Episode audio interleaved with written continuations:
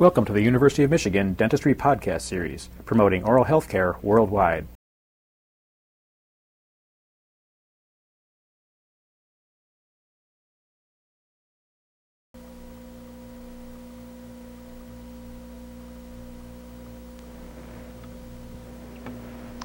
As we continue the dissection of the neck, we now proceed into the anterior triangular region.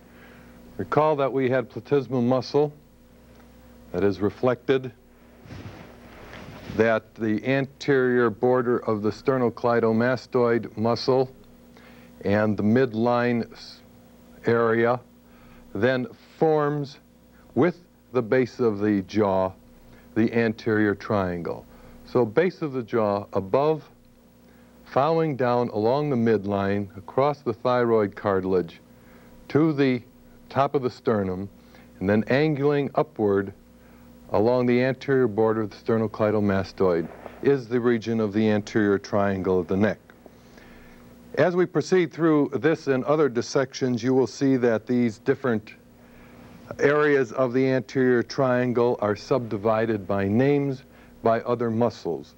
But particularly now we will look at two of these, and that is the omohyoid muscle, the midline, and the uh, anterior border of the sternocleidomastoid.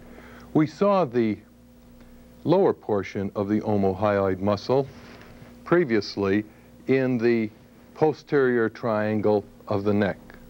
This is a muscle that arises from the border of the scapular notch on the superior border of the scapula and passes beneath the sternocleidomastoid muscle, which we will now reflect and turn upward.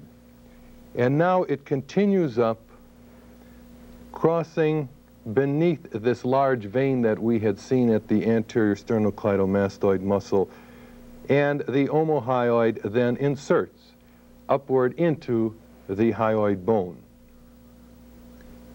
There are other flat muscles like omohyoid here in the anterior neck region.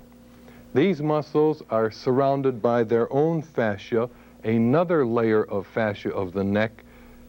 Remember that the superficial layer surrounded the trapezius and sternocleidomastoid. Now we have a muscular or infrahyoid fascial layer. Let's look at these infrahyoid muscles then for a moment.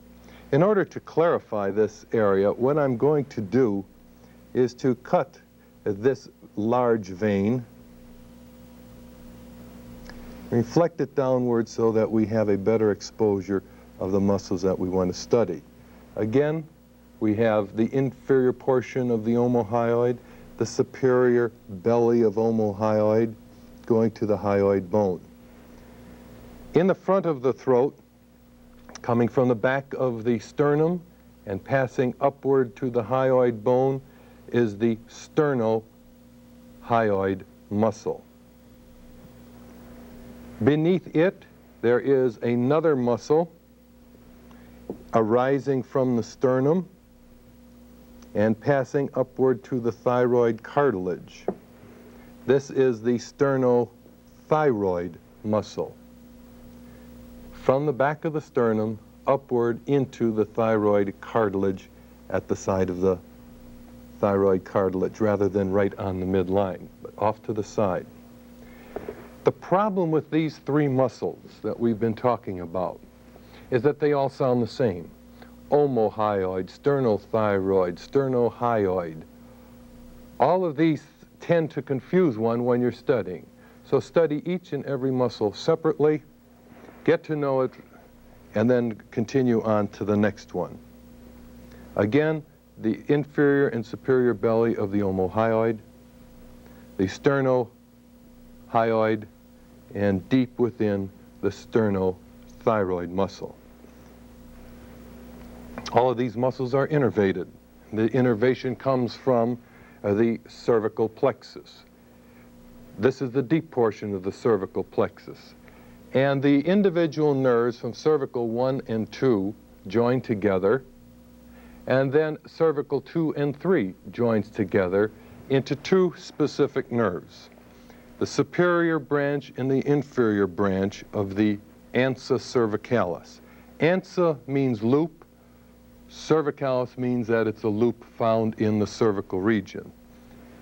And here we can see, deep within now, the carotid sheath. The carotid sheath is a bundle, a fibrous wrapped bundle of artery, vein, and nerve. And the three major components here, first laterally in this deep bundle, the internal jugular vein extending from the deep head region uh, downward towards the sternoclavicular joint area. More medial to it then, we see the very large common carotid artery, and behind and between the two of them is this, the vagus nerve, the 10th cranial nerve. Those are the three major components of the carotid sheath. This, the, ex, the internal jugular vein, the common carotid artery, and behind and between the two of them can pick up the vagus nerve. Also in that carotid sheath will run this ansa cervicalis. And the best thing to do to get a clear view of it is to, for this demonstration, is to cut the omohyoid muscle, reflect it, and now we can see branches coming from the plexus and here is the one limb of the ansa cervicalis, and deep within is the other limb. And as you clear up this area, you will note that the innervation to these muscles is to the underside of the muscle, or, as an example here, to the sternohyoid from its lateral aspect. These are all branches of ansa cervicalis. In addition to this area, we want to look uh, a little bit more closely at the relationship, once again, of the carotid sheath. It's an extremely important relationship of this internal jugular vein and the very large common carotid artery, which passes upward. And now you can see where it is beginning to split in this area into an internal and an external carotid artery. There is a point of bifurcation. High up by the angle of the jaw, which is located right in this region here. So follow this upward in order to identify these. Now, as the carotid sheath was dissected, we had to clean away the connective tissue and other structures. The fourth most important structure in the carotid sheath, in addition to the internal jugular and common carotid artery and the vagus nerve, are the lymphatics. Major lymph channels are found along this area, intertwining themselves with the arteries and veins all the way down to the base of the neck. This deep cervical group of lymph nodes all along here are very important for the drainage of the head structures, particularly of the mouth, of the face, of the cheeks, and of the tongue. And as we go down into this area, at the base of the neck, an extremely large lymph node can be seen in this carotid sheath area. Covered with fat yet, but undisturbed as to position and very obvious when uh, examining this region.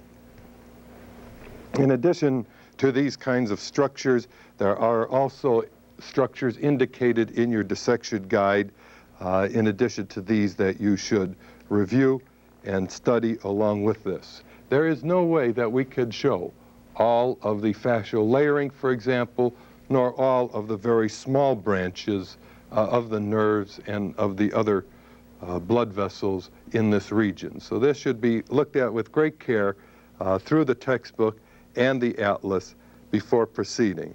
Dissection, again, very important, must be done meticulously, else as you clean off these muscles, for example, again here, the sternohyoid, you could easily remove its nerve supply that's coming in along on the side. If you had cleaned this muscle off entirely along here, you would have lost this nerve supply. So be careful when working in this area. You've been listening to a presentation from the University of Michigan School of Dentistry, which is dedicated to supporting open learning and open educational resources. This recording is licensed under the Creative Commons. It may be reused and redistributed for nonprofit use. Please attribute materials to the University of Michigan School of Dentistry and redistribute under this same license. For more information on how this and other University of Michigan School of Dentistry recordings may be used, visit www.dent.umich.edu/license.